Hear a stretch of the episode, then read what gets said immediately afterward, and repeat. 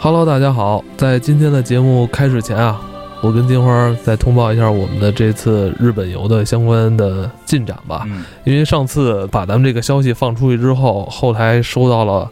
将近八十多个人的这个报名啊，其中已经有十个人都已经付款了。嗯按我们原本的计划，其实十个人已经够了。嗯，对对对。然后后来看大家报名挺踊跃的，所以我们准备嗯加几个名额到十五个人，不能再多了，对再多就是照顾不过来了。再 再多就得真得举喇叭了，举举小旗儿举喇叭了，这不是我们想要的那种结果。有很多朋友是一上来就把钱给付了，嗯然后还有一些呢是在请假中，最后还有这么几个名额有确定想来的朋友，也请在最近这几天吧，嗯，就赶紧确定你的行程，因为我们要统一的让旅行社这边给我们买机票啊，还有门票什么之类的了。对对对，没法儿就是拖得太长，因为我们要统一去购买这个很多的这个呃门票啊，然后一些交通啊，包括我们要开始要准备订机票了。对，进入我们的黑水公园微信订阅号，在后台回复“日本”两个字，就会出现我们的这个嗯微信的文章，是关于这次日本旅行的。然后这个文章里边有比较详细的介绍，然后在最底部点击这个阅读原文，哎，然后就可以有一个链接，你可以去填你的信息，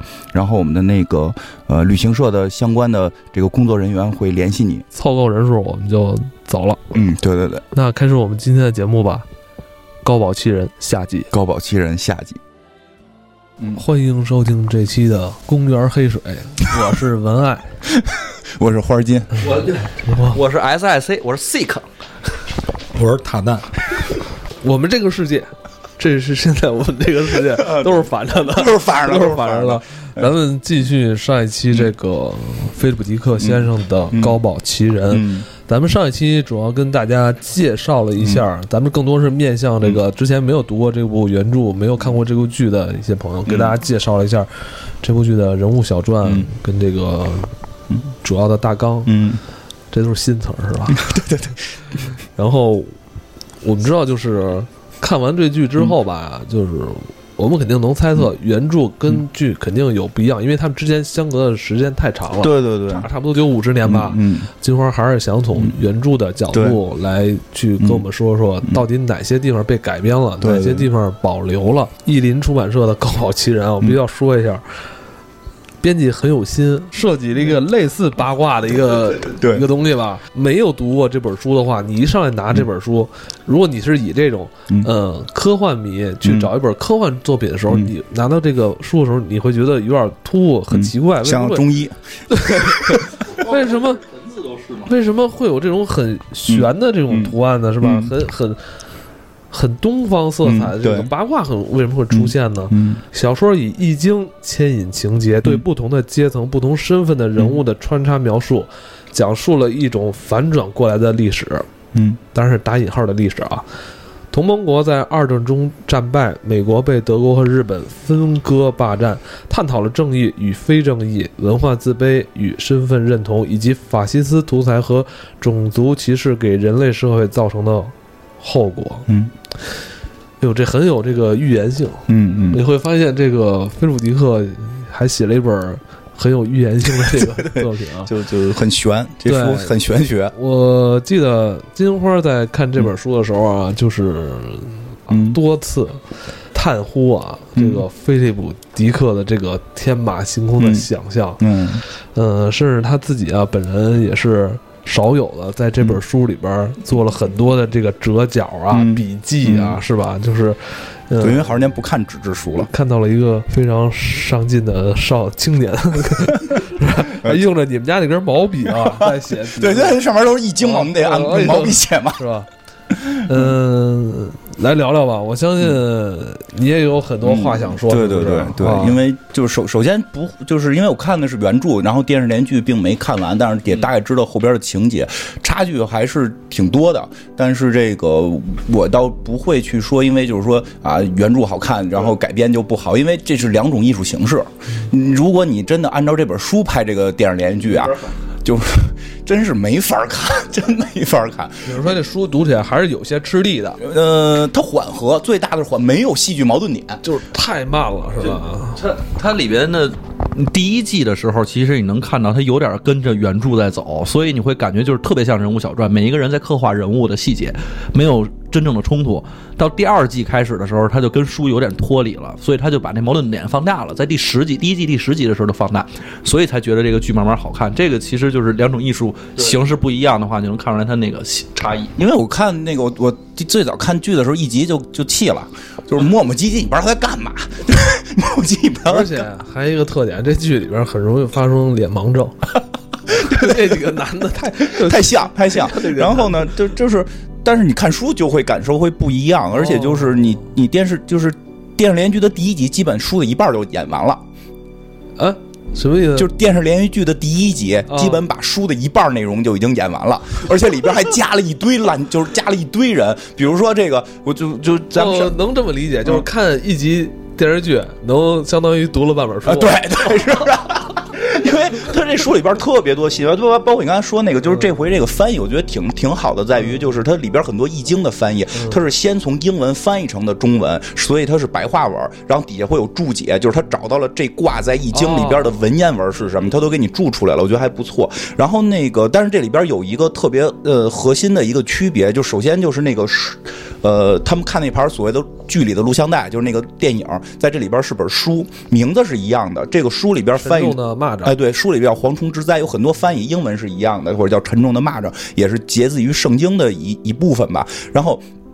最核心的关键就是我在看电视连续剧第一集的时候，发现我就后来马上问 CS，就是那盘录像带到底演的是什么？就是我们也忽然发现这个宇宙有很多了，就很很奇怪。因为书里边最奇妙的是什么？因为之前大家刚之前听过那集就知道，就是说啊，应该是这帮人有一个反抗组织找到了一个这个录像带，讲的是这个啊二战盟军赢了，对吧？因为那个录像带我记得出现的时候是有那个就是三大巨头丘吉尔，然后这个罗斯福和这个斯大林坐在一起，明显应该是这么赢的嘛。但是这本书里边他们。就是这个《高保奇人》这本书里边，他们去寻寻找的那本叫做《蝗虫成灾》的那本书里边记录的根本不是这个世界。就我们所有人看这本书的开始，或者说你听到简介，都会认为有一个平行宇宙是德国跟日本打赢了，然后他们那里边有一本书在讲德国跟日本输了，那一定是英国、美国啊和中国和这个苏联，然后。就像我们这个现实世界一样，然后把这个德国纳粹给给打败了，形成了后来的联合国，所谓的雅尔塔体系什么的。但是这本书里边，他们最后发现《蝗虫之灾》写的不是这个，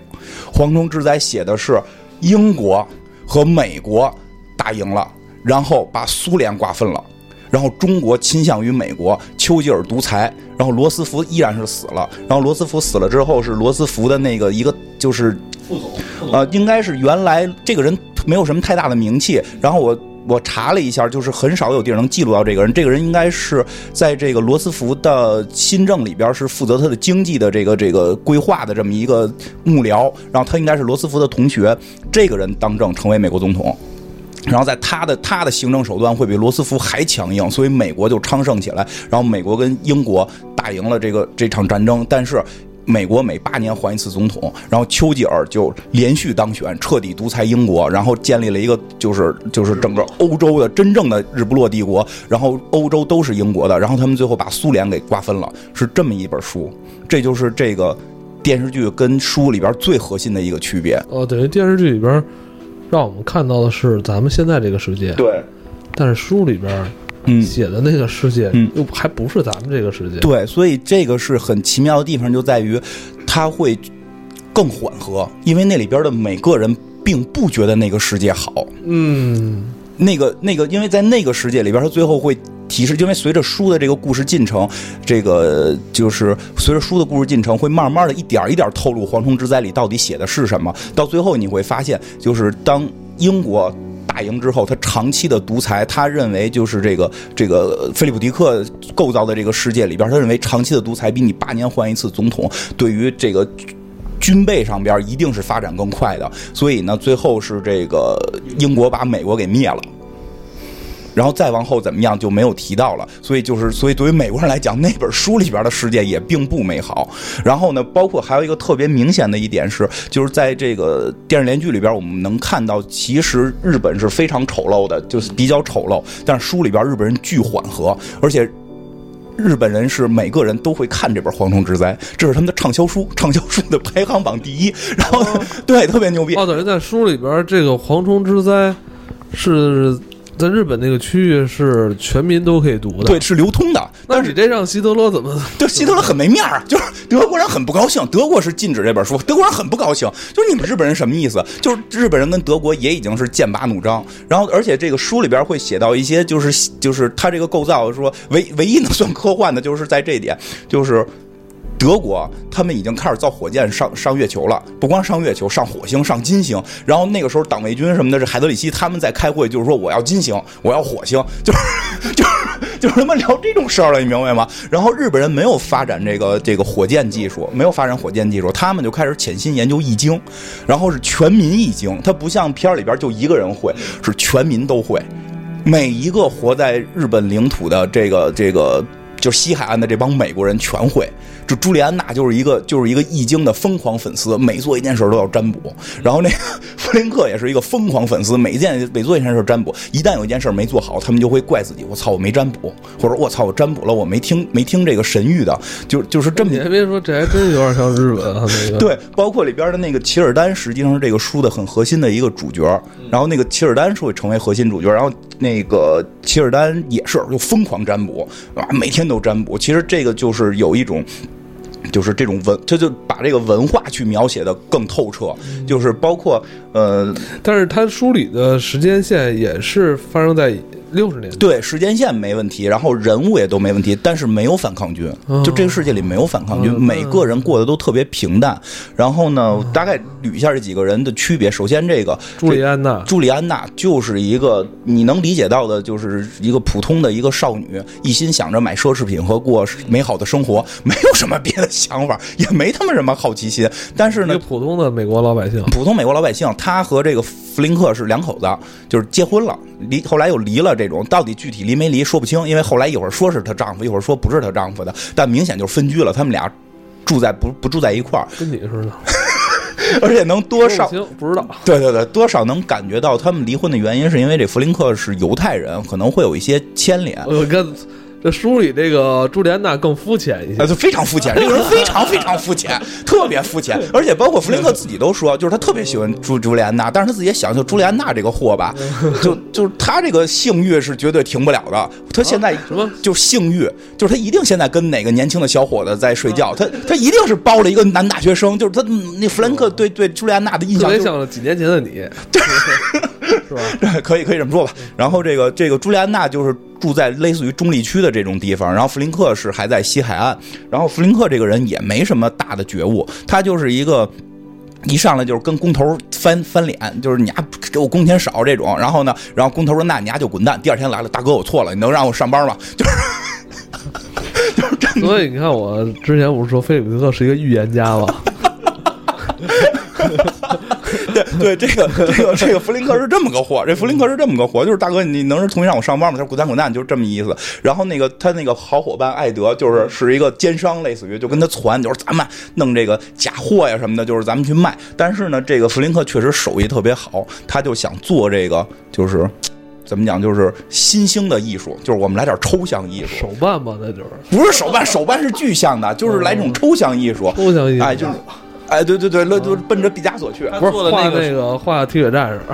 不是抽象艺术。他会做那些手势，全都是打成什么螺旋状的，你都听不懂。然后那个银都不能打成那个面儿是完全光滑的，他就全都得做的是这种，有点做旧啊，有点什么的。我觉得是这样理解，就是他是做的首饰，就是我们现在去什么这些服装，这个这个各种的这个首饰店，你能看到的那种首饰啊，就一般都是有个造型，但你又说不出是什么来，因为在那个时代，其实这个也跟历史背景有关，就是希特勒是非常讨厌现代艺术的，就是他非常看不上现代艺术。画画不好呀。呃，这可能是因为他他画画不好，然后他他当年考那个学好多，我必须还是再次强调，希特勒画画水平非常次。虽然他画那些水彩，你们觉得你们达不到这个水平，是因为他只是比普通人高，他到不了真正艺术家的水平。别说希特勒画的比你好，他就是艺术家，他真不配。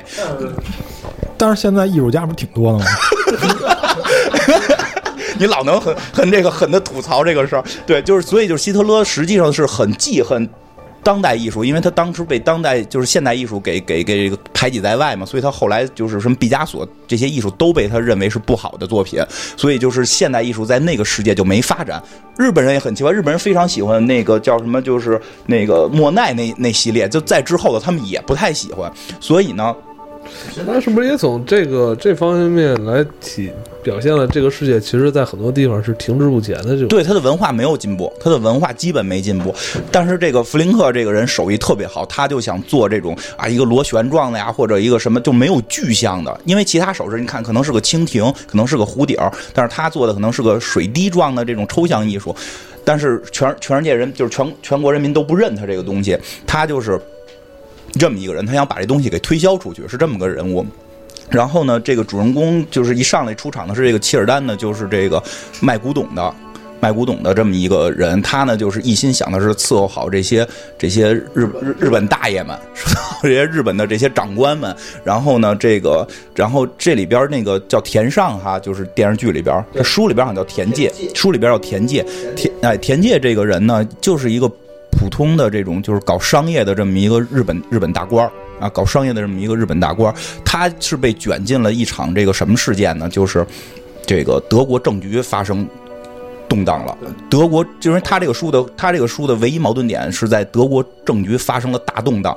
鲍曼死了，就是他书里边希特勒已经不掌权了，希特勒就是退隐江湖了，就是我就是 收集这录像带，收集录像带，书那里边没有录像带了，就是他收集书啊，可能收集书去了，不管在哪儿吧，希特勒退隐江湖了，我这个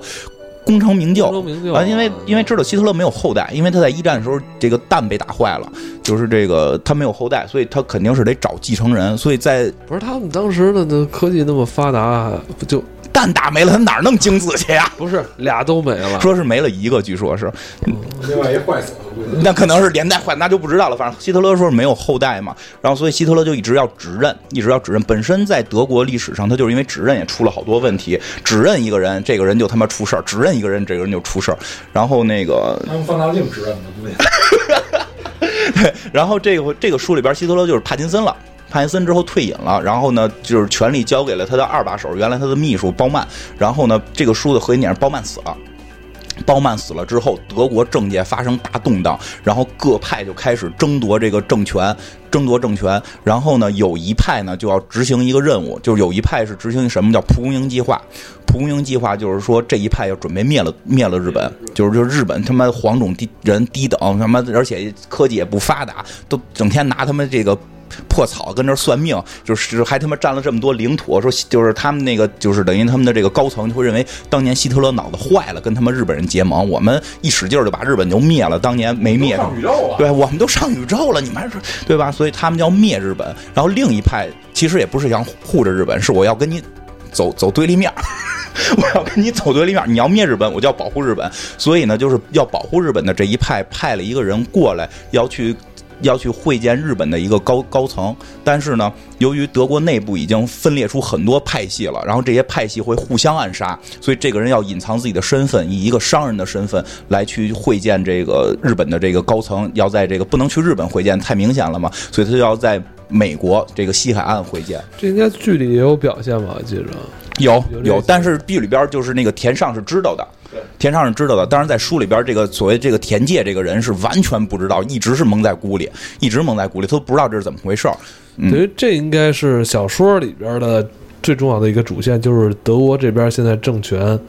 不稳，对吧？没有最高领导人，对，最高领导人死掉了。而且还想要推翻日本，对，还想灭日本，还有一波人想保日本，哎，保日本保日本。然后呢，是在这个大背景下，因为所有事儿都是由于这个事儿导致出了一些变化。然后朱莉安娜这个人呢，其实在书里边并没那么核心的重要，她只是生活在。中部的一个这个女性，而且有就是特别崇尚日本文化，然后这个也还有一点浪，然后她有一天睡了一个卡车司机，就是那个桥睡的那个卡车司机，哎，结果这卡车司机睡了就不走了，说哎你怎么就就坐个大卡车，你开卡车走啊？这人就开始各种吹牛逼，说我我不走了，我不是开卡车的，我是保镖什么的，这个那就开始吹各各种牛逼。然后后来就是这个人就开始就就说这个我我这个我有本书叫《蝗虫之灾》，然后就开始看，然后这个朱莉安娜就看这本书的过程当中，因为是这本书在小说里边是日本的这个畅销排行榜第一名，几乎是日本人也看。日本人也看，然后这个这个所有人都在看这本书，就有些人没看，但是这个有文化的这些上层人都在看，所以朱莉安娜看到这朱莉安娜在看这本书，就会介绍一些这个《蝗虫之灾》里的剧情，比如说日本那边有一个叫香庄良司的夫妇，他们也在看，也会跟这个切尔丹就是跟这个古董店老板聊天的时候，会聊到一些这个书里边的剧情，从这儿慢慢的展开，然后他们会从他们的视角去看英国打赢了是不是真的就好，就是突然会发现好像他们哪个世界也都差不太多，而且。特别奇妙的，我觉得它在于构造了英国那个，就是构造英美瓜分世界的时候特别逗。其实我们会理解，好像英美都是这种，怎么可能？对，怎么可能会会也对立呢？其实你会发现，他的书的有一有一条线的宗旨就是，不管是谁打赢了，就是最后都会出现对立，都会出现对立。其实因为，因为它是六十年代成书，在六十年代的时候一样是美苏对立。美苏瓜分了世界，然后美苏在对立，是你是美国阵营还是苏联阵营？所以他其实那会儿提出理念就是，不管哪个平行宇宙，全部都会实现对立。然后人们的这可能就是人们的一种趋向，而且你你可能开始是一个共同目标，比如。德国跟日本都是玩法西斯的，哎，结果呢，你们都打赢了之后，你俩瓜分世界。日本人特别看不上德国人，就是在书里边，日本人特别看不上德国人，互相看不上啊。德国人觉得日本人就就是就是猴子，然后日本人觉得什么呢？就是你德国人你们是疯子，就是因为德国在书里边特别狠，杀了犹太人。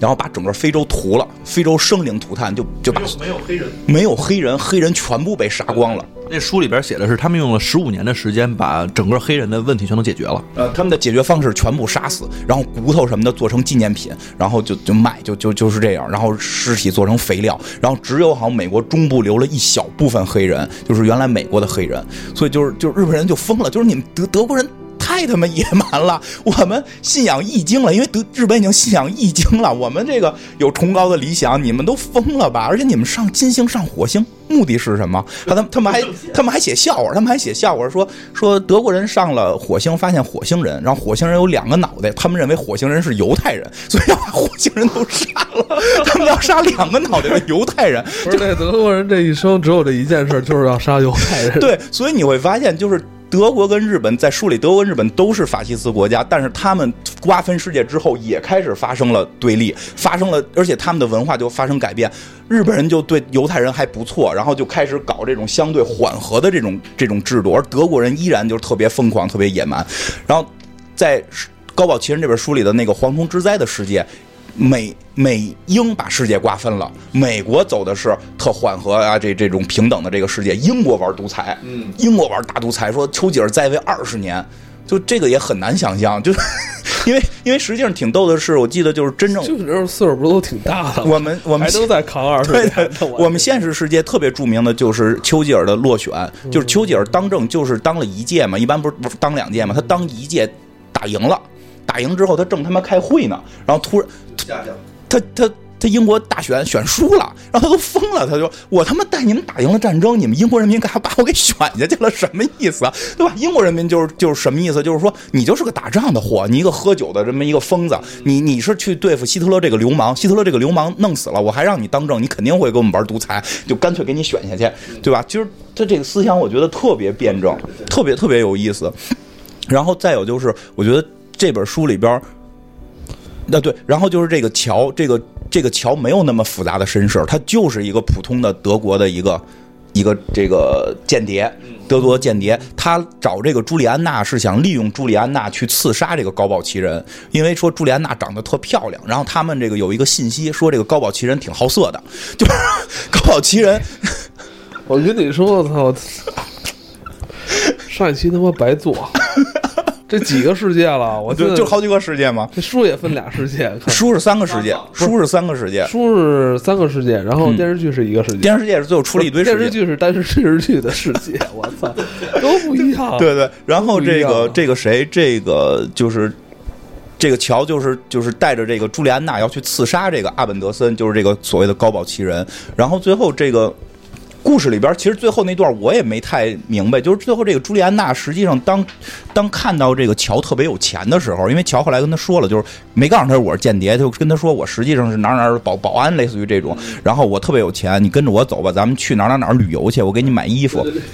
我给你买衣服，哎，然后这个。这个朱莉安娜就是非常臭不要脸的去，我操！就是最后说买的这个德德国间谍都傻了，都呀怎么买这么多呀？说还先买了条蓝裙子，觉得哎呀，我这个蓝裙子我得配三双鞋。不是，哎，我先确定一下，你你读这个不是菲利普迪克的《小时代》吧？这么浮夸呢？那也就是反正你看了菲利普迪克可能就这样。你想想之前咱们讲那个那个什么那个六十厘米外星人那个事儿，不是最后也弄到色情上面吗？电视剧第一季第一集的剧情，嗯交代的已经是这半本书的剧情了。差不太多。那我想问的话，那书里的后半部嗯，在讲什么事儿？就是讲德国那个就是政局出问题了，德国政局出现。我明白，嗯但他没有去去推动说他们找高保奇人找了，就是他们最后找到了，找到了，找到了，因因为高保奇人高保奇人就是一个色鬼，对，高保奇人是一个色鬼，而且他电话号码就写在那个那个电话簿上，你只要找这个叫叫什么这个呃阿本德森，然后就找到了电话号码，打喂，我能去找你吗？你来吧，就。就是说的诡异就在这儿，就是就是纳粹疯了要杀这个人，但是他等于是在这个类似于中立区，当然我好像书里边说那个区的日本人的权力特别大，但是呢，日本人实际有点保护这个高保奇人，就是就是我们觉得无所谓，我们日啊保护文化，我们日本人看这书看特带劲，日本人所有上层全都在看这本书，所以不傻那我想。说，这本书跟那个高保奇人真正的关系是在哪儿？是就是高保奇人写的，是吗？，对，问就是后来的结，就是后来结是结在这个地方，就是是结在这个这个乔要去刺杀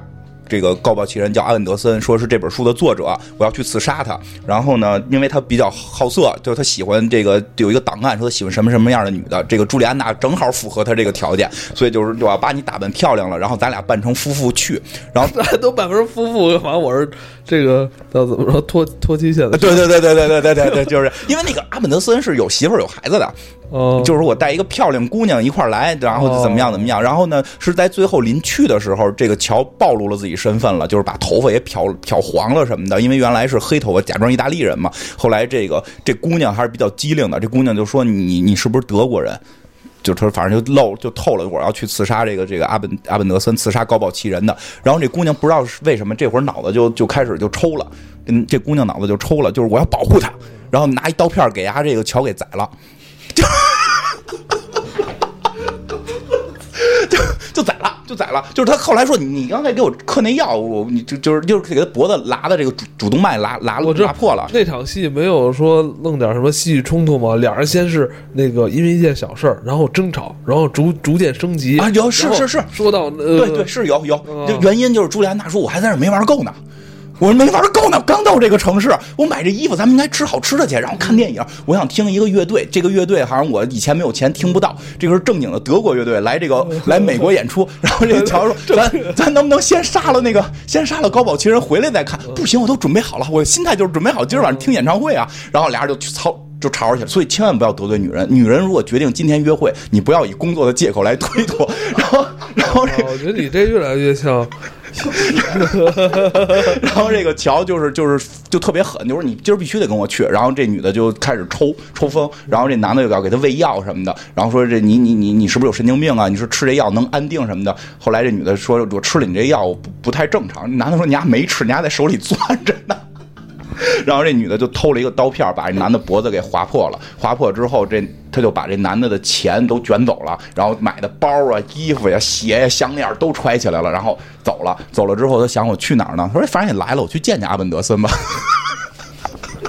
就打电话跟人说说的，从那个电话簿上找他说喂，说那个你是高保奇人吗？他说那边是一女的，说我是他媳妇儿什么的。他说我是他的忠实读者，我今天晚上就能读完他的书，我能不能明天去看他？这这么无厘头啊！那那个那边女的说：“那你愿意来来吧，正好明儿有个聚会。”然后结尾就是他去了，他去了之后发现那个高保奇人就是一个普通家，没有住在城堡里，没有住在城堡，就是一个普通的这个小院。然后他通过窗户看到很多人在里边交谈，然后就进去问这个，就是阿本阿本德森过来就开始跟他聊闲聊，你姓什么呀，叫什么呀，就聊聊两句之后，他就说的，那个我是通过神谕，我通过周易占卜告诉我我该来找你。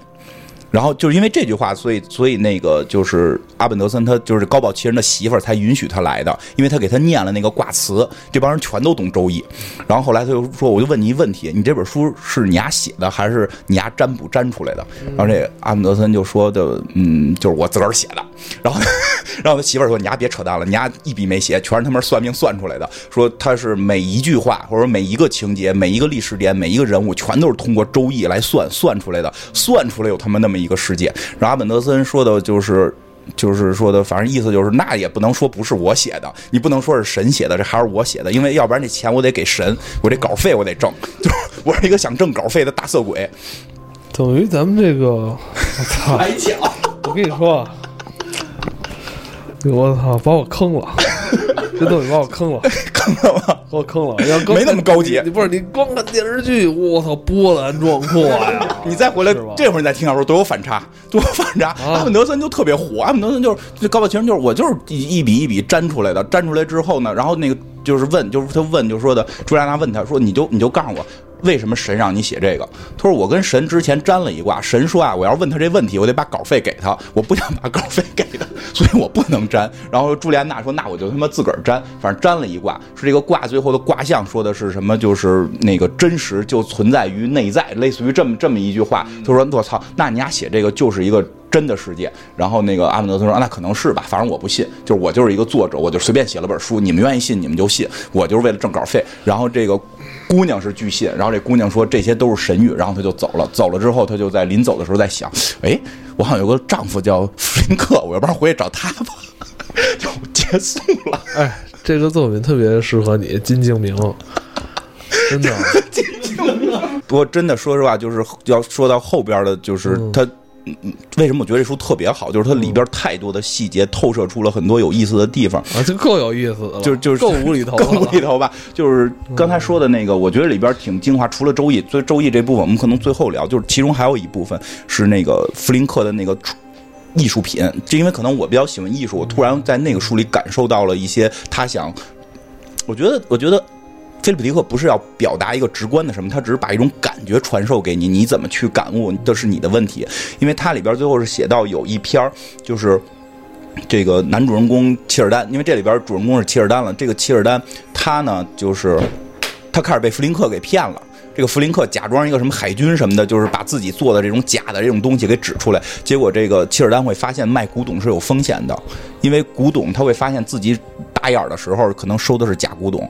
那这些古董可能就没有价值，所以就是他就认为美国的文化如果永远都停留在这个这个。就是古董，就是类似于说他们那卖那个什么早年的这种这个米老鼠啊，这个早年的这个枪啊什么的。说如果我们一直都停留在古董，只看过去，只聊轻工具，那我们未来又有什么？就认为艺术不能停留在这儿，对吧？就是他他在那会儿开始顿悟，所以他真是有这个含义。然后他后来就是说，这个这个弗林克呢，就是让他的那个朋友艾德，就把他们做的那些抽象的首饰给放到这个契尔丹店里去售卖。然后契尔丹呢，就是开始很。看不上，因为这些东西不是具象的，他认为没有任何艺术价值，都是莫名其妙拧个花儿，这这有什么东西？他就拿这些东西，但是他想去试试，他就拿这些东西给了他认为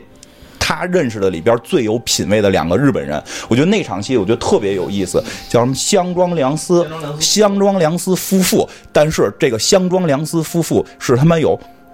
英文名的，男男的叫保罗，女的叫贝利。你会发现特别奇妙点在这儿，这两个。日本人占领了美国，嗯，然后这两个，这两个日本人起了美国名儿。然后那个弗林，因为前一场戏就是弗林克假装一个这个日本的军官去这个他们店里边行骗的时候，一看他是一个。这个这个白种人，但是他说他是日本的这个这个军官，因为他属于这个叫什么伪政权的这个军官，然后他报的是一个日文名，嗯，就是被占领的这帮人是给自己起起这个占领国的名字，然后这帮日本人反而又起这个起起起他们的这个英文名，而且包括里边他提到日本人很多地儿说特有意思，说日本人日本人是一个很日本是一个很奇妙的民族，说如果他们去模仿一艘英国军舰，这个英国军舰如果有一个补丁，他们会把那个补丁也他妈给你拷贝下来，就会做。一模一样，说他们没有任何自己的文化，他们天天在这儿算的。周易是他们中国的，然后他们喜欢的这些这个这个什么工艺品是我们美国的，他们拿的碗是什么英国的，就就是他们没有自己的文化，他们会融合所有文化，但是他会觉得那个香庄良司这个夫妇是他认识里边最有品位的人，因为他里边讨论了特别多的什么爵士乐呀，就是连这个连这个本土美国人都觉得爵士乐并不是什么好音乐，是黑人玩的一种就是很土逼的音乐，但是但是吧，对你得听交响乐，然后这这俩日本人觉得爵士乐还可以，就是。很很有意思，他把这些抽象艺术品给了这个香庄良司这个男人，就让这个男的，因为他开始喜欢那女的，他喜欢那个女日本人，对吧？然后他不敢去见那女日本人，他给了这个男日本人，让这男日本人去鉴定这东西到底有没有艺术价值。这段我觉得特别厉害，就是这个人。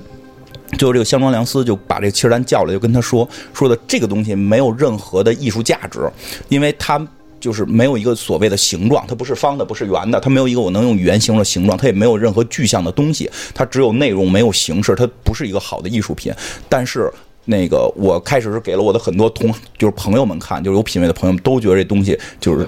不是都觉得开始都觉得很不好，然后我们都会。觉得很搞笑，其实甚至你第一次把这东西拿给我，就是一个项链坠儿，你拿给我的时候，我都觉得很搞笑。我我出于礼貌，我没有笑出来。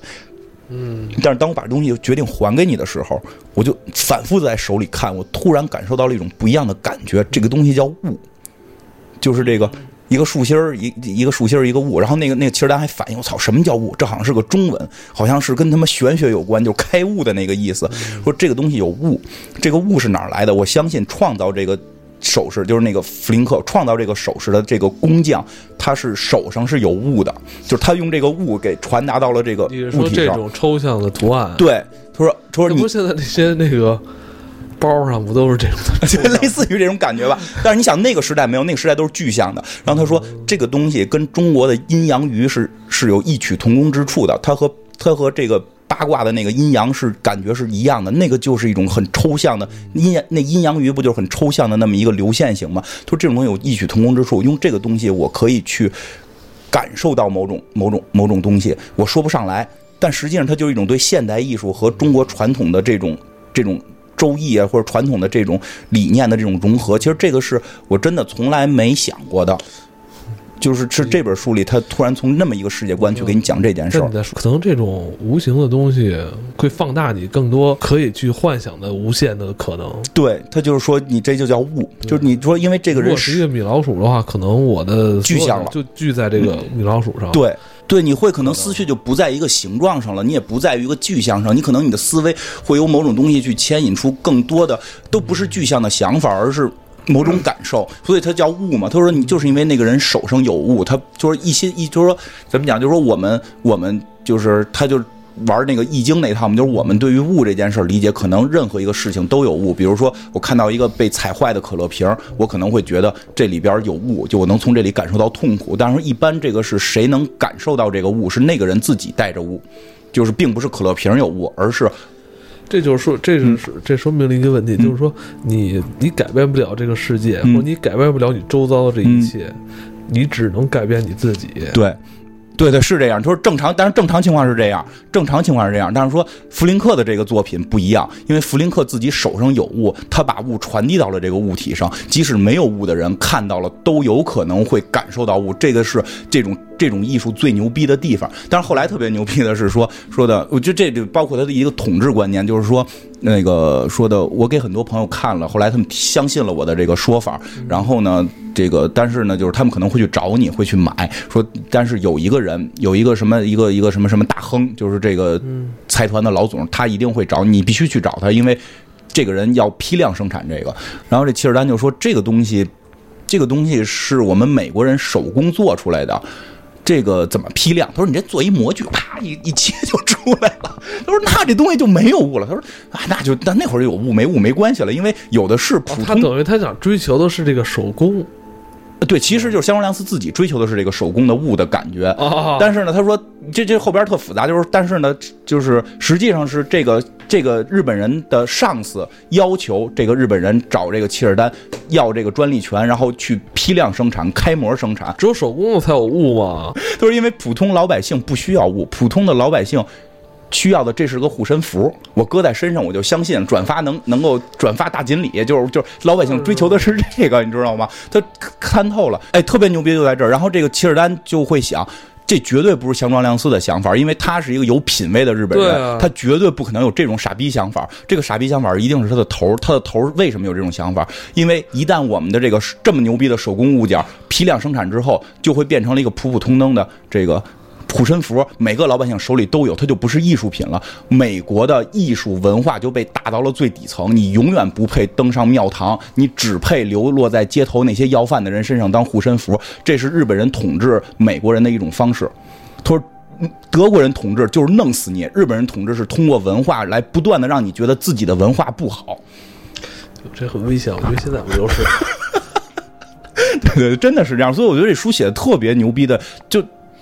那些很多情节你会听着特别无厘头，但是他们每些细节的描绘对细思极恐。其实我觉得他真正想反映是这块儿吧，再去纠结于表象这个世界与那个世界的不同了。啊、对，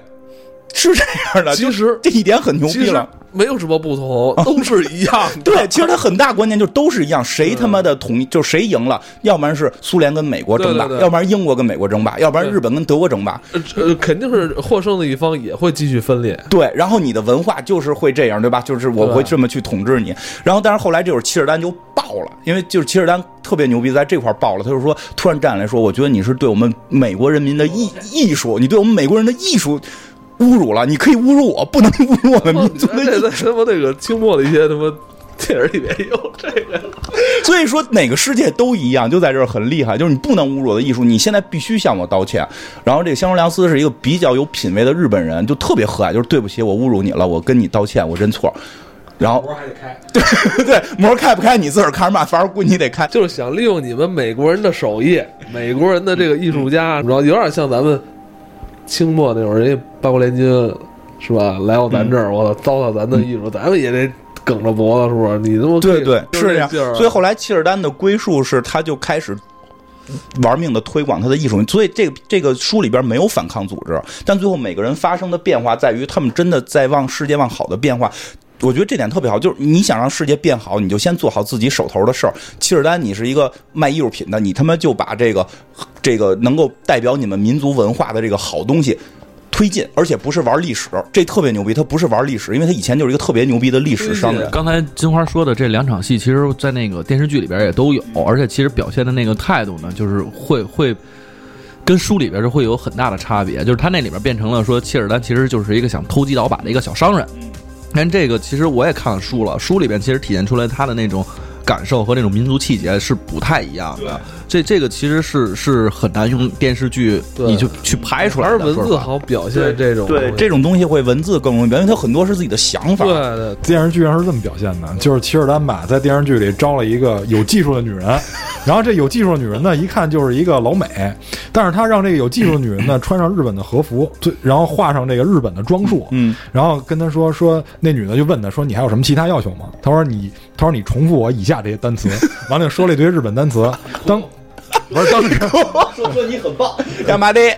？k 摩基，然后但但都不是这些，都不是这些，我都不知道你们该说什么意思。然后就是这个这个女的，她说无所谓，你让我说就说呗，反正估计就是 dirty talk，、就是那些污言秽语嘛。但是后来在最后说的时候，这个字幕组很贴心的翻译了过来，就是说说那个齐尔丹先生，你是一个特别有品质的人，我觉得你的文化造诣特别高，我特别崇拜你。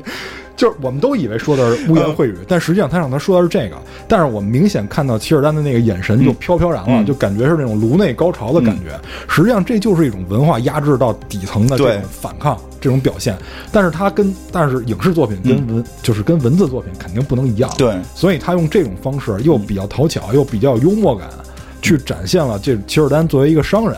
他对于这种文化压制的一种反抗。嗯嗯，就基本上都是压到底层才会有这种情况。对，而且真的我觉得很厉害我觉得很厉害在于真的他不是七，因为这个设定特别好，就在切尔丹原先是卖古董的，他卖的也是美国东西，日本人特别喜欢什么他妈的内战，就是那个南北战争的武器啊，什么米老鼠的手表啊，什么他妈可口可乐瓶子，无论真假都买啊，无论真假什么都买，但是。没有用，那些是你过去的，那些是你过去的，你要推进的是你本土未来的，所以我觉得这太这这点特别深刻，这点特别深刻。这个田介就是这个日本商会的这个头儿，他是得到了一个这个开了悟的项链，他拿着这个项链在一个地儿沉思，因为他经历了一场大战，就是那个那个呃德国的这个间谍和这个日本的这个高层终于会面了，然后会面之后，田姐才知道我操，我他妈是一个幌子。但是在这个过程中呢，就是德国的另一波间谍来追杀他，因为德国另一波间谍是是是反对这波间谍，因为德国内部分裂了嘛，然后来追杀他，在现场这个。这个田健拿枪打死了那些德国鬼子，打死了那些德国鬼子之后，他就他就他就日本鬼子打死的，他就慌了，因为田健这个人塑造的也是就没杀过人，没杀过人，佛教徒，就是那个那将军，就是屋里就三个人，就是德国间谍、日本将军和这个这个这个商商商会老老总。然后他杀完人之后就就就慌了，然后这个这个谁还跟这个呃将军还跟那个德国人说，他是个佛教徒，他从来不杀生，杀生对这件事对他就是打击特别大。然后就是他后来就是觉得他摧毁的是自己。对对，他就是就觉得自己完全的不不知道自己的生命的意义是什么。最后他拿着一去契尔丹店里边想把枪换掉，他说这把枪杀过人，也是那个古董枪，说他想换掉之后能够抛弃自己杀人的经历什么的。结果人契尔丹不跟他换，他说那我要一项链吧，拿走他买走他一项链，然后他在一个这个什么公园里边长长凳上玩这个项链，他就觉得这个项链能够帮我最终的开悟，因为契尔丹告诉他说这东西上有雾，虽然他不信，开开开开开半天没开开，但是当他再一睁眼的时候，他发现到了一个另一个世界，他到那个世界里想去吃饭，然后到酒吧就一群白种人在那块儿，然后他让白种人起来让地儿，白种人就觉得你是臭傻逼吧，就是走了。对，然后他又 吓跑了，吓跑，我操，这他妈是地狱吧？怎么美国人站在我们日本人头上了？然后他就回到那个长凳，重新又回到了自己的世界，他突然就理解了，就好像还有其他的宇宙。你说这他妈是超脑行吗？穿越到其他平行宇宙里边是这个日本人，对，就这一下只，有他一个，就这一下，他穿的我们一般猜测，而且只穿了这么一个一小下，就这一刹那，我们会猜测他穿的是我们这个世界，现在的世界。所以这本书里一共有三个世界，一个叫高保世界，一个叫蝗虫世界，还有一个是现在世界。日本人应该穿到现在世界，然后他们看那本书，通过神谕写的是这个是这个蝗虫世界，然后他们自己经历的是高保世界。嗯。咱接下来就不要说了，咱们也雾，咱们咱们后边咱们后边来四十分钟雾。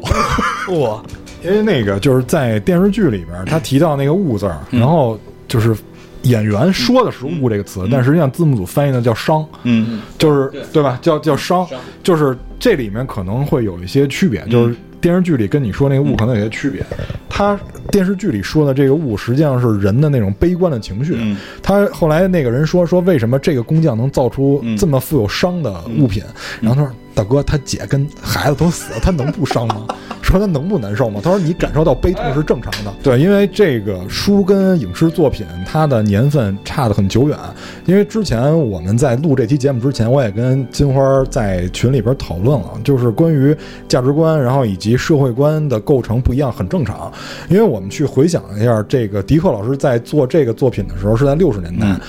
呃，他这个作品虽然说这个二战的部分有一部分历史是假想的，但他之前那部分都是真实存在的。比如说，这个日本人他到了美国，虽然说美国作为战败国输了，但是日本人到了美国领土上，他还要取美国名字。实际上，这个是之前的历史积累下来的。因为日本就是这个大和民族，他一直有一种敬畏强者的心态在这里。美国人、英国人其实是对他有过一定的这个威慑的，对。而且在这个就是影视作品里面，就是就这高保奇人这个这个作品里面，实际上日本是挨过那个核弹的，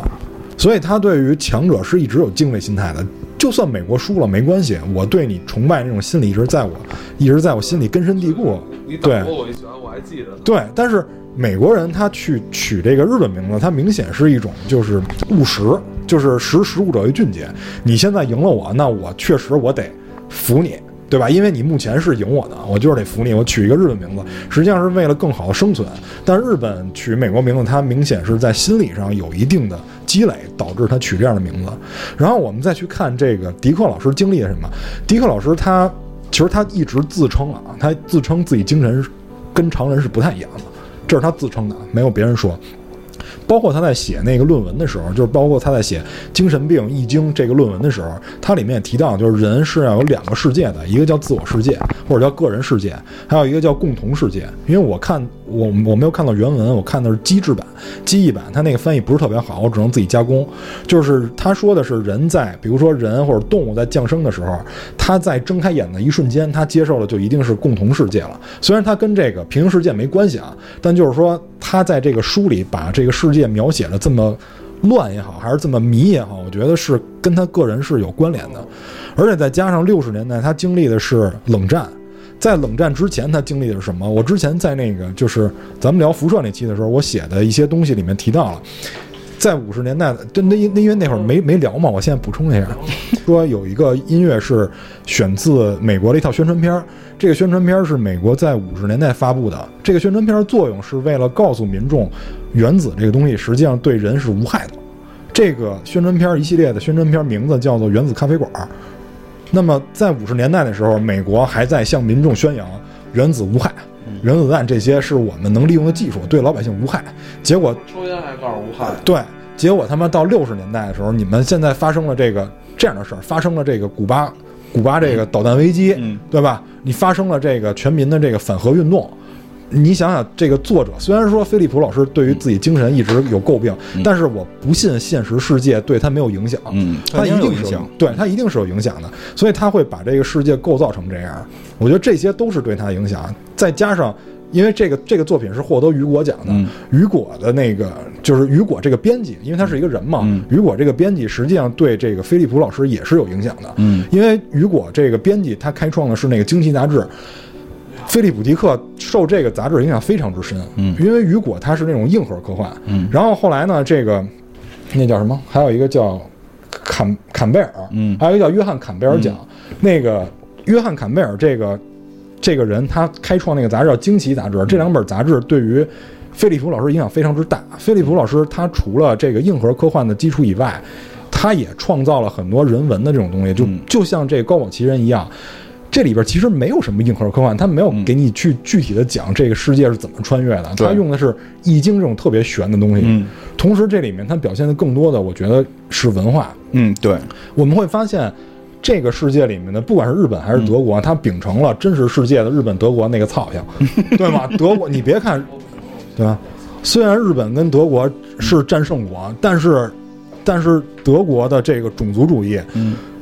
他屠杀犹太人的这种。这这种这种心理，对吧？日本人的这种这种宪兵的这种尚武，嗯这种不讲道理、这种蛮横，都在这个世界得到了保留，而且他妈的还变本加厉了。因为我是战胜国，我这甚至于可以变本加厉。嗯德国那边呢就更讽刺了，德国我们都知道希特勒是一个大罪人，嗯但是到这个片儿里面，就我现在还是说剧啊，嗯，但是到这个片儿里边，希特勒竟然他妈是一个还相对和平主义者，相对的，对，他会比另外那几个那个会会好一点儿。对他他他比他手下那些人可和平多了，手下那些就已经疯了。那些完全就是战争贩子，嗯对吗那？个就是那个海德里希、莱姆什么的那帮人，基本上就是谁来就杀谁，就是先先弄死那个。他们那个好像书里边写过，就是包括什么那个集中营啊，包括那些什么东西，其实都是他底下人想出来的主意，然后去弄的，就是这种足粹的东西。对，就就就那些人是真正因为最后他那里边就是当权的，就是书里边当权的是戈贝尔，戈贝尔是等于是创造希特勒这个形象的这么第一把推手，他们的这个宣传负责人就是希特勒，你怎么你怎么你你啊？对你对，他是他们的总 PR，他他是真正的搞 PR 的。他是正经搞 PR，希特勒等于就是就是幌子，就是希特勒是全是经过他的 PR 推手推出来的，对，然后这个对，包括就是因为最后的书里边争霸是海德里希跟戈贝尔打，对对，就是他们支持这俩是屠夫海里，而最搞笑海德里希他妈是犹太后裔，然后他自己创立他妈集中营杀犹太人，就就就是非常非常多的这种讽刺，就是这个这个书里面就告诉了我们，其实我觉得权力这种东西它就是催化剂，就是像这个之前柏拉图老师也说过这句话嘛，我们看人的时候，对吧？我们要分析一个人人性，分析一个人人品，你不能看他平时什么样嗯，你必须要看他有权利以后表现的那一面，对这个才是他本性。嗯。你你有权践踏别人的时候，你不去践踏别人，这个才是你人性光辉的一面。嗯。然后正好就是在加之这个五六十年代美国的一些社会运动，嗯。比如说像当时这个就是罗斯福新政带来的一些影响，因为在这个作品里面罗斯福被刺杀了，嗯。所以实际上他的新政带来的一些运动，一系列运动都没有都没有存在下来，甚至于包括这个美国的美国在五十年代的时候是发是发送过那个是卫星还是嗯。宇宙飞船，嗯。应该是宇宙飞船，是在五十年代五十年代在这里面都没有，所以实际上是美国的文化被全盘打压但是我们就是基于我们现在啊，因为我们生活在这个现实世界中，我们现在知道就是美国的经济是高度发达的，但是美国的经济高度发达的依赖是什么？实际上依赖于它的一系列的文化。嗯就像金花之前跟我们说，说欧洲之前为什么先能发展，嗯是因为他妈文艺复兴先在欧洲对发展起来的。那如果我们现在再再写一部《高保奇人》是关于欧洲的，我们假设文艺复兴不存在，嗯欧洲他们现在肯定也不是这样。对啊，所以就是文化对于一个国家甚至于一个文明它的重要性对非常之高。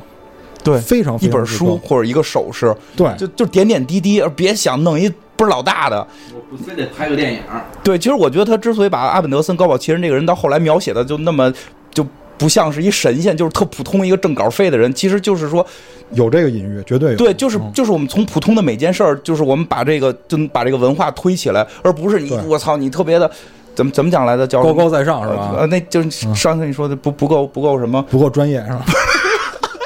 对，不够专业，不够什么高高尚什么的这种，对吧？其实就是一点一点推起来的。那切尔丹就是在卖，他又没有送，他又没有说我他妈的希尔丹刚开始自己想高尚，啊，然后后来自己发现，操，跟这帮跟这帮孙子不能高尚，我他妈必须得他妈推行自己的东西，就就是必须得保留我的文化。对他他他他就选择了这条道，就是他选的条道也是卖，他不是送啊，对吧？我不能送，对，但就是说，我其实有的时候我们会发现，这种真正让人进步的东西，实际上就是潜藏在我们生活中的。比如说我记得之前有一个节目，就是访谈那个诺贝尔得奖者，他们说就是是什么精神嗯。让你们走到了嗯。能得到诺贝尔奖？嗯。人家说就特简单，其实就是小学、幼儿园老师教我们的那些特简单的道理，嗯。比如说自己事情自己做。嗯，小小马过河这是。就就就就真的就是这种东西，然后嗯。导致他们走到今天。所以有的时候我们没有必要把那些就非得是听成功学才能成功。对对对，我觉得特别那什么，就是我觉得这书到最后结尾，就是阿本德森是一个特别俗气的一个人，就很有意思，很有意思。就就如果他是特高深一个人，你就会觉得离我们很远，你就感觉就是一个普通的作家，他只不过是想挣点钱，通过算命的手法，然后写了这么本书。现在电视剧没没完，嗯就是刚到第三季嘛，没准到时候第三季到时候也发现了，就这我操，丫其实就是想卖卖这些片儿。啊，对，可能就结果最后希特勒全都给买走了，啊，然后对，有可能，有可能，有可能，不过就是在书里的话，因为刚才金花也说了，书里是日本人是能正常渠道看这本书的，对对对。但是德国那个区域是被禁止的，对被禁止所以你看，德国走向了一个集权，就是那个极致的极啊，不是集合的集，走向了一个集权。对，其实那个我也想了问题，因为书里边特意提了，就是说一旦就是德国这种政体出现就是首脑更替，一定会政变，一定会打。就就是书里边提到的，说这就是这种集权下边的这种政政体就会这样，而且人性会被异化，对，而且其实我觉得他还是思考挺多的。日本人之所以没走成那样，是因为其实日本始终不算特别极端的集权，因为他他的其实到后来之后，他虽然不是幕府将军制了，但是他还是那个大将军制，他确实还是内阁制，他他他是他有天皇，就是他天皇的权力实际跟底下是有分割的，就是他没有那么可以玩极端玩到那么狠，所以就是他会走向成另一个相对缓和，嗯，然后对，你还有有有有，然后就是这个冷战问题。其实这个冷战我，我因为我没看书啊，嗯我看的是这个电视剧啊。嗯这个就是在电视剧里面，我个人感觉这个冷战实际上是由于德国的强大导致的。嗯因为在电视剧里面，我们看到就是东呃日本是西，嗯然后德国在东，东部比西部强的不是一星半点，西部感觉还在那个英国工业时代那个啊感觉，然后东部就已经感觉进入现代化了。那个有我看网上有一说特别逗，告诉说日本那边老有点那种那个赛博朋克的那种调性了在里，因为因为在书里边他们还有人力车呢，不是也这这个里边也有。对，有人力就是车，而且啊对人人拉的还真是。对，所以就是，所以就是这个这个这个冷战，往往是往往是这个老大跟老二之间开搞的。我们现实中也也经历过这个冷战，就是美苏这个冷战。但是实际上我们会发现，不管是呃，不管是在哪个世界，不管是在哪个平行世界，只要有这种情况发生，并且有集权加之在其中的时候，嗯。就都会发生冷战。对，而且这个冷战其实往往不是因为，呃，我一定要把你搞死，嗯。实际上是因为有一些体制，嗯，它必须得有一个敌人，否则这个这个这个政权维持不下去。就是我觉得他比较逗的就是在于他构想的是，就是哪个世界都会有一个人变成那样，就是就是你看我们纵观历史，基本上每六七十年就会出现一个，就是道不是就道理上说，英国你感觉应该不会变成那样，但是在他那个历史里，只要只要变成美苏争霸，英国一定变成那样。就是他会去觉得，所以我觉得始终也觉得，就可能没有对错，就是人类是不是始终就会追求这个，就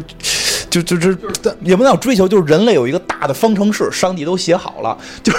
我我我我觉得这事儿两说，自我毁灭。我就我觉得这事儿两说，就是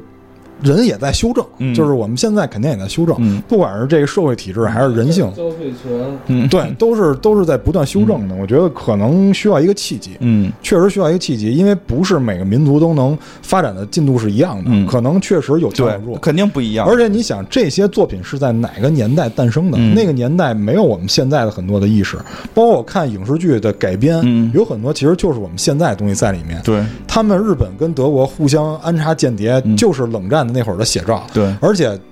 就是电视剧里又加入了一些手段的升级，嗯比如说诈降，对吧？比如说这个买通，比如说买通，对，买通对方的黑社会。嗯因为如果你看过那个呃呃 American Made，、嗯你就会知道，其实基地组织很有可能就是美国资助的，一直在资助制衡一些嗯。就是中东国家。就肯定是是对。本拉登最早是美国人给钱的。对，，所以就是说嗯，他这个电视剧里面也加入了一些我们现代的一些谍战的这个元素，在那个年代是可能没有。对他后来控制不了本拉登了，主要是，所以本拉登反的嘛，就就是这样。我我我怀疑是没有的。然后呢，就是这个，就是有一些体制，比如在这里边的日本，嗯。日本发现这个德国，德国其实没有要灭的，嗯。因为希特勒不是想灭日本的人，嗯。他如果想灭日本，就不可能当时跟日本和平相处。嗯。所以实际上是这个日本有的日本部分人，尤其是那个将军，那个将军很明显嗯。是要把德国弄成敌人的，嗯。这样他们内部才能发展。嗯，有一些体制确实是需要靠假想敌才能生存的，我觉得我没有办法。我觉得就是哪个哪个国家都得来一个，因为德国也就是会把日本想成敌人，然后日本会把德国想成敌人，然后我们就会互相对立。我觉得其实没有，因为德国的，因为德国敌人实际上是反抗组织。你去想一下，德国德国敌人实际上是反抗组织，嗯反抗组织跟德国的那个大片领土相比，它其实是非常渺小的。嗯但是日本就必须把德国想象成一个假想敌，它才能去发展，嗯就是不太一样，就嗯。就跟朝鲜非得把韩国弄成假想敌是一样的。嗯之前也经历，嗯。不是之前也经历过这些，对吧？我我们也都知道这个金大中这这这这这些事儿，嗯。就确实是这样，嗯没有办法。嗯。然后就是，虽然是都是这个叫错列历史，嗯。但是我们我其实是玩过一些比较有意思的这个题材，比如嗯。上一集我们提到那个德军总部，嗯。德军总部其实跟这个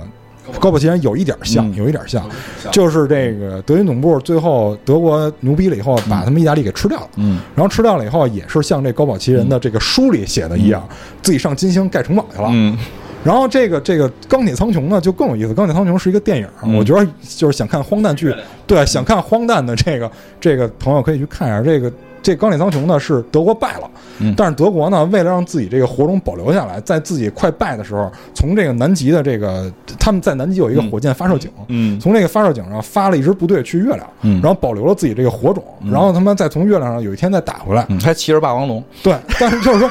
对希特勒骑着霸王龙印象深刻。但是这就是这两个作品，这对总部跟这钢铁苍穹是我们现代人想起来，它虽然有点胡闹，嗯但就是说德国，德国在我们人类历史上确实是一个罪人，就是纳粹啊，嗯。纳粹德国在中国历就不是在世界历史上确实是一个罪人，嗯。呃，很多人会把德国当成反面教材嗯。去利用，不管是这个文艺作品啊，还是他们游戏也好，都把它作为安全，对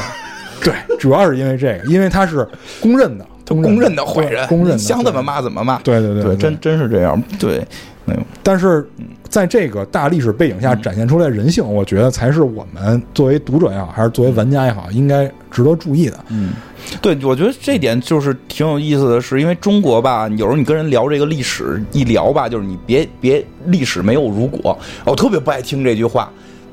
那你就非得，那你研究历史研究啥呀？到底到底这个秦始皇他爸到底是谁？累不累呀？其实我觉得就假想历史这类是一个特别值得研究的一个方向。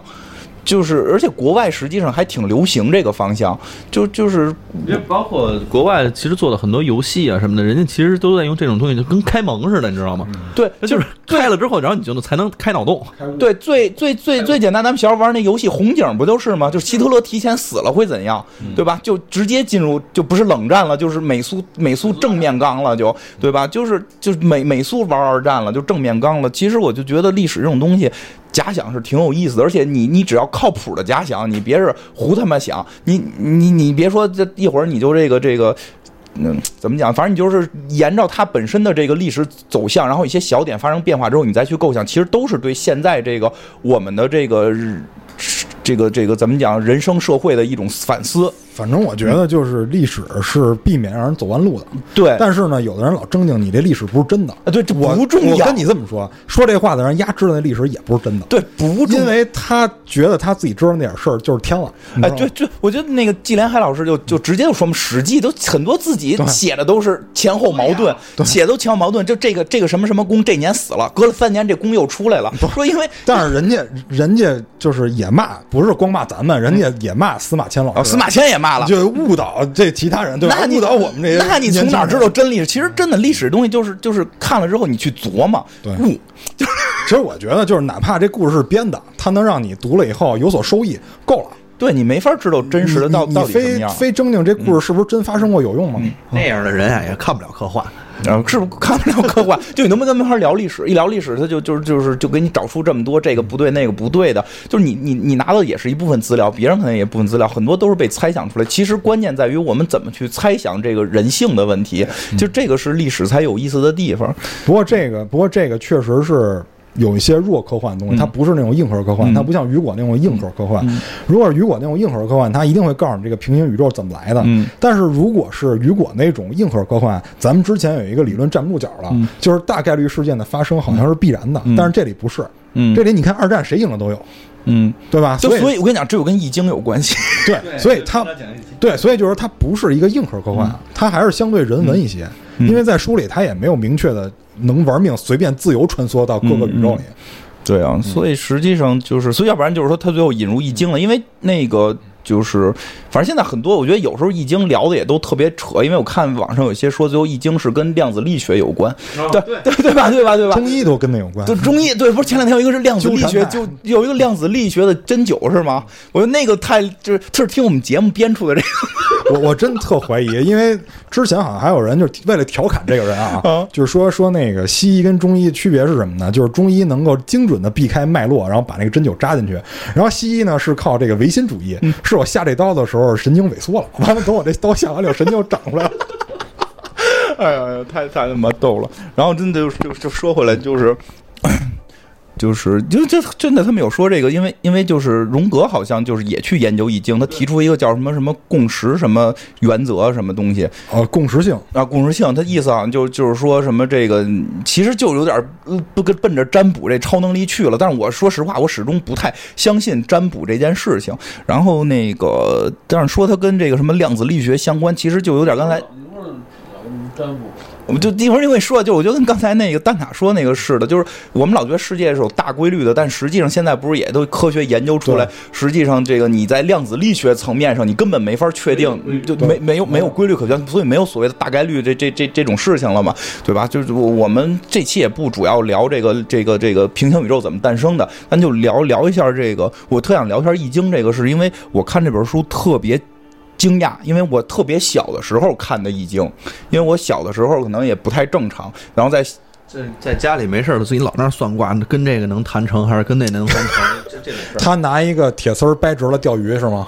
都有过，还拿 就找过乌龟壳，可能还就就是就是我小时候确实比较喜欢这个，所以就是看过。然后呢，等我看到这本书的时候，我这多少年没有再见到有这个，我都不认识那个字，念世草吧，就那那个字又一次出现，又一次出现。然后正好也赶巧了，然后就在看这本书的摇。啊，摇这阴爻阳爻，然后那个就是也也正好赶巧了，在那会儿正好听了这个郭鹤鸣老师的一个一个评书，叫什么太清刻命馆什么玩意儿，就是这啊，对对对对，这个这个郭老这个郭郭老可能是这个在算命骗人方面可能有一定的这个造诣吧，就是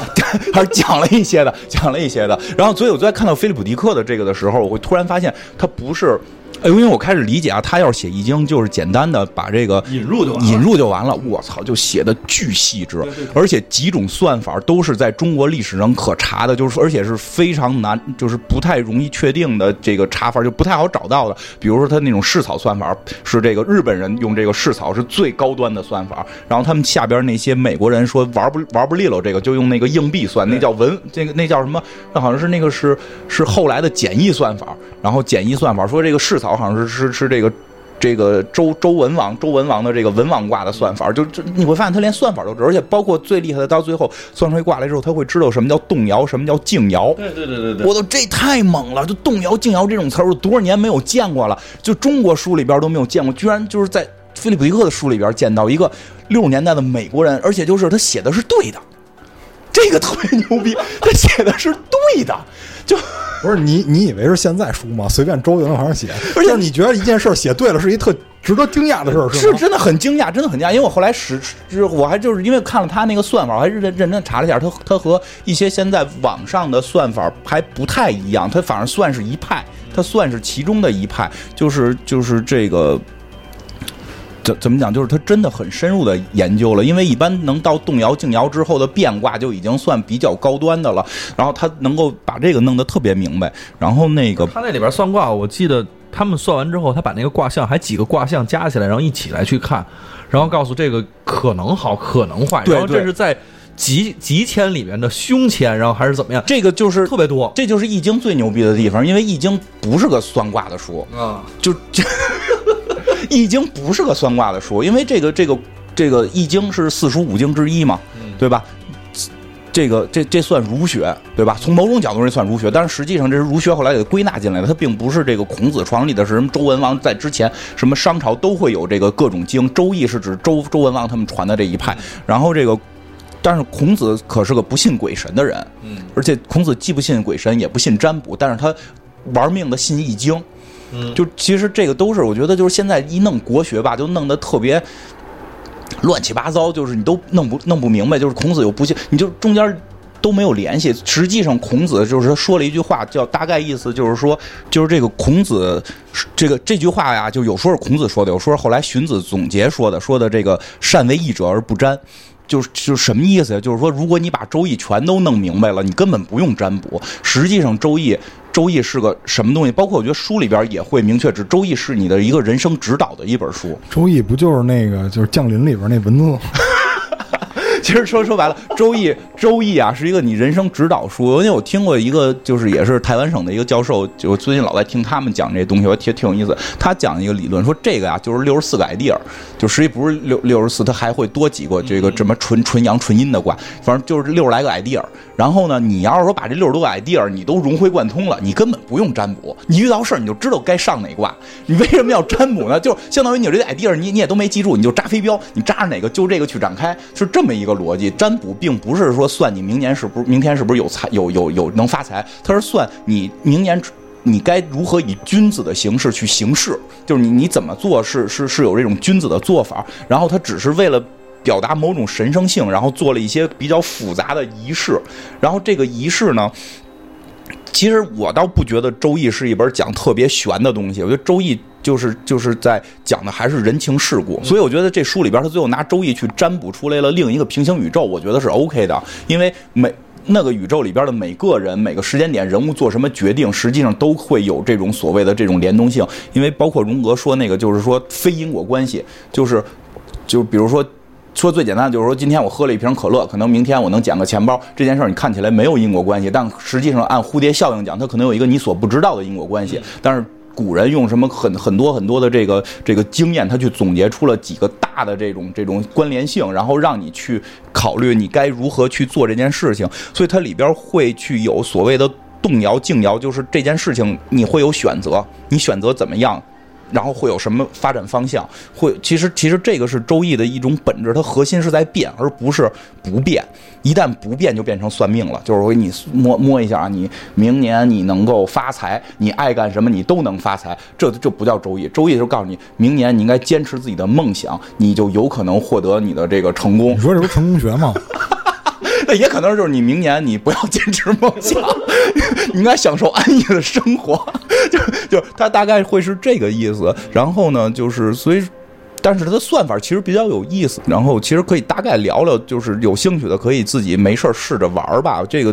我从来不觉得这东西是算命，千万别拿这东西当算命。啊，再有一个就是，真的，如果有一天你去算命，因为正经的从算命学的角度讲，从算命还什么学，就从算命专业角度讲，会他妈周易才是正经的。真正高端的，大家可以听一下那个宣传封建迷信的郭克明老师的那个《太经刻命馆》，就是它里边也讲到了，就是什么看个相个面呀，摸个手，这太低端，一毛钱一次。真正牛逼的叫起课，那你就是得玩周易，你你只有玩周易，你他妈才算是正经的这个算命。所以大家如果说到哪儿说有一婆子呀能给你算命，你先问他懂不懂周易。八卦背一下，然后这六十四卦给我批一下，然后这个生辰八字怎么算，就这这要都答不上来，您都别信。所以我特别的。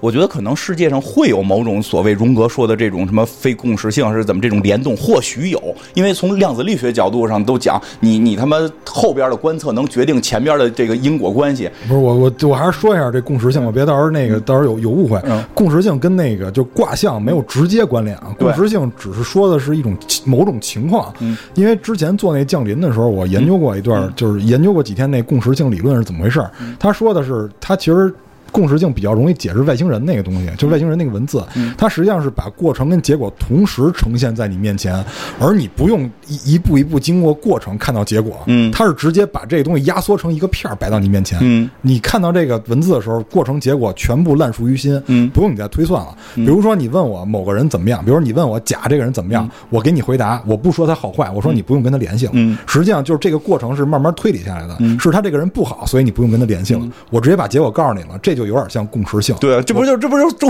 易吗？但是就是说周易是周易不是告诉你这个行事方法吗？你遇到什么事儿用什么事儿去应对吗？不就类似于这样，遇到这个人，我该不该交往？你就直接告诉我结果，别交往。对中间到底是怎么回事儿？对对对，就省去了。对对对，其实其实就是就是这个意思。但当然了，就是我还是觉得这东西别别真信这玩意儿，信的特别邪乎，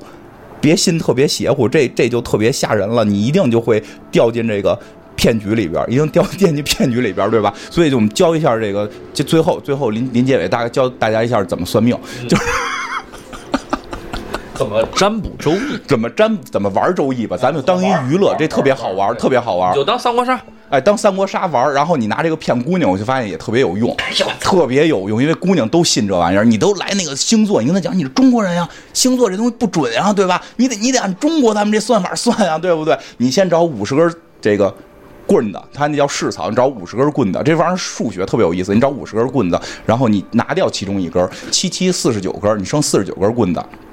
然后呢，其中一根棍子你就夹在一个手指缝里，因为它这还有什么天地人这个这个其实都没用，其实都没有我把它简化了啊，因为它这个仪式过程是要夹在那个手缝上，代表是是人，然后你再怎么夹是代表天，再怎么夹是代表地，但实际上对最终算的结果没关系。然后，因为它是个数学题，它是个数学题，你这数学题，你这四十九个啊拿一根，据说是夹在这个小指缝上，然后这代表的是人，这一个人是人是你，然后呢，剩下的这波还剩下四十八根儿吗？你劈开分成两半，随便分。随便分，爱怎么分怎么分，你爱拿几根拿几根，但你别数，就闭着眼睛一抓，一边一根嘛。左手拿的叫天，右手拿的叫地，你开始数这个棍儿，有多少根儿哎，数都有多少根儿。数完之后呢，就每四根儿搁下，每四根儿搁下，你最后会余一个数，就是就是。要么一，要么是二，要么是三。如果是没有的话，就是余四根儿，就是那最后那四根儿算余的，余出四根儿来，然后加在一个这个好像是中间这个手指代表天，右边这个继续也数，你也会余出一个数来，也会余出一个数，余出这个数来也加在最后剩的那个手指缝里，这个代表是地，这叫天地人三才。然后呢，实际它是个数学题。这是个数学题，你看啊，你你你你你现在有四十八根儿，然后平均分了，然后这四十八是能被四整除的，然后你你怎么去最后留四留四，你最后留出来的这个数，两边的余数加起来一定也能被四整除，嗯嗯嗯，对吧？所以呢，如果是能，如果是余，如果两边都余的是零的话，就按四计，那就是八，然后加上你中间剩那根是九，然后呢，如果的这个一边余的是一，一边是二，那边是二，一边是一，那边就是三，一定的不会出现其他情况，这是个数学题。所以如果不管是二二的，就是四；如果一三就是五，所以就是一一一三就是四，然后再加上另外那个是五，是五。所以你只有一种情况，一种是九，一种是五。然后呢，你把这一把扔了，你这加半天没用，就是他们做的好有仪式，什么怎么摆怎么摆，但实际那就没关系了，就剩剩下这些了。剩下这些呢，那你就要不然就是四十，要不然就是四十四十四，对吧？然后继续按上步操作来。那这回四十四本身就能够被整除，然后你提前又拿走一根被夹住的话，你最后余数好像是，反反正就是也是余的是两个固定数。然后呢，你你再操作一遍，最后会剩下那个数是正好能够被四整除的。嗯，最后因为你想你怎么做，最后剩下那把一定是是你一根四。还是能被四整。能被四整除，然后你拿四去拿这个数除四的话，会得到四种结果，是六。是七，是八，是九，就只有这几种结果，不可能有别的。就大家有时候就我操，这太悬了，怎么我算完之后就怎么算都是这几种结果？数学题，冷静，这是个数学题，这是被四整除。所以你说骗姑娘的那个方式是说，你看啊，我这给你操作一遍，你看，咵扔出去一把，我这儿还能被四整除，就是这这你要面对数学系的，就别用这方法对，。面面对数学系不要用，人马上就给你指出你你缺心眼儿吧？这他妈怎么都被四整除？你那你看那时候，你看这边一就是废话，能被四整除啊？就是所以明白吧？它是它是个数学题，它一定最后就是说，要么然就是六，要么然七，要么然六的话四六二十四，四七二二十八，然后四八三十二，四九三十六，一定是这几种结果。然后呢，这这就是后来的一个哲学，就是哲学层面的问题了，就是这个单数就是阳，双数就是阴，这就代表一爻，阳就是一个横杠，阴就是两个两个断杠，对吧？然后你算出了。你你这你咔，你操作了这么三遍，你得出一个数，你就记一下，这是得出了一个这个呃八，这个这个六七八到底是哪个数？你记一下。如果是这个，你一定要记数，不能光记单双，因为这个六七八还有区别。嗯，六七八的区别是什么呀？你说一下啊，这这就是周易的一个哲哲理层面的东西，就是六是最这四个数里最小的偶数，它是至阴之数。嗯，然后呢，这个九九是至阳之数，然后物极必反，至阴至阳则变，就这两个数未来是可能变的。这个这么算出来叫动摇。嗯这么算上来，这就这个是是动摇，然后中间那个七跟八呢是静爻，他们叫叫少阴少阳。哎，我说这不一定准确啊，这只是我学的这个门派里边的啊。这个万一有哪个算命高手，不要又说啊你们不懂，都没提前做功课。周易高手，呃，对，周易高手，反正就啊，你别别别说这，我就是我学的这个可能简单一点啊。然后这个就是只就是中间那两个数就是静爻，然后另两个数就就是动爻，所以你能确定这，你就能确定你现在画这一横是静的，是动的，是阴的，是阳的，它等于有四个属性。然后呢，就是再操作一遍，你就会再往上加一个，就是从下往上加，最后加出六个来，六个来是每三个是一个。八卦里的一卦，它等于是两个八卦摞在一起，摞在一起八八六十四，所以能组合成六十四卦。然后组合成六十四卦之后呢，你会知道有多少个动摇。这就是菲利普迪克，我觉得写最厉害的，他居然会算动摇。我觉得这这个这个非常高高级。然后呢，这个你能知道哪个是动摇的话呢，就是它会有好多口诀，各个门派不一样。比如有两个动摇的，有的说是按阴的算，有的说是什么按上边的算，就有很多种算法，你就看你是哪个门派的。然后这个动摇就可以变。你这动摇一变，你是阴的就转阳了嘛，你就变成了另一卦了。所以就代表你可能从一卦变向另一卦，所以这个动摇代表你人生的抉择。你在这一卦的时候，你要选择那件事，你可能选你就会变成另一卦。然后整个周易全部都是在变化，就每一卦都可能是变，每一爻都可能是变，而且每一爻都有单独的解释。比如说我们好多知道的九五至尊，为为什么叫九五至尊？就是其实那个降龙十八掌就是从周周易来的嘛，就是最牛逼的卦就就全是阳卦，全全他妈是静爻的阳卦，然后一共是六个，这个就是就全是八呗全是天，不是就就七嘛这种，就就就反正就是就是静爻的，你你这就是天了。然后但是呢，大家觉得就全是乾卦，这最牛逼了。但是呢，这按爻就是从初爻、二爻、三爻、四爻、上爻。但是大家不要觉得这就是最牛逼了，这是周易的理论，你不要觉得这就是最牛逼，就是初爻、二爻、三爻、四爻、五爻都不错，但是到了上爻的时候你就完蛋了，因为你你就是你至阳你就会出事儿了。只有第五爻等于是所有卦里边最好的，所以叫九五至尊。皇帝就是走这个命，因为你走到了最阳的地方，你就要反，你就就就就你就要你要嗝屁了，你就要死掉了。所以周易它一直实际周易玩的是这套哲学，就是我还是觉得孔子说的那个对，就是你把周易啊踏踏实实的全看完了，不一定非按这个拔草这个算，对吧？如果就是没有草的骗姑娘，还有一种方法用钢镚儿撒撒钢镚儿，对吧？就是字儿就是就是就是阳，然后辈儿就是阴，然后你啪一撒，三个都是字儿，这就是至至至阳之数，这叫这就相当于九。如果是两个字儿一个辈儿，这就是相当于是七，这个这个这个就是少少阳之数，就是你你这么玩，然后拿本周易一算骗姑娘，这特别管用。但是大家不要，跟姑娘聊什么呢？就跟姑娘说，我给你算一卦。然后你你你对啊，就是姑娘就爱算卦呀，然后你你算什么呢？随便你自己想，你自己想一个，然后你今天晚上吃什么？啊，你你没事你算这个呀不，是，我现在上班最头疼的就是今儿晚上吃什么。呃那他可能就是你通过这卦象你就分析吧，然后他会给你写一些，实际上周易里边会写一些，我看这书里边他都，哎呦，这书里边我一下可能也翻不到，这书里边可能想说呀，就是今儿晚上你有一灾，但是你跟谁睡个觉就能好。这个人有什么特点是吧？比如长头发、大胡子，完了戴眼镜儿，哎，这是谁呢？完了后边梳一小抓髻啊，长得像小松是吧？对小松老师呗。对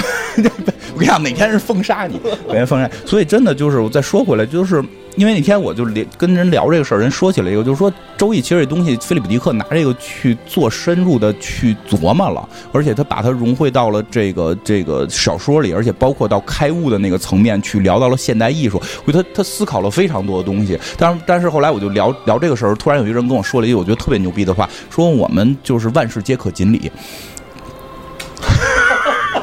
就是，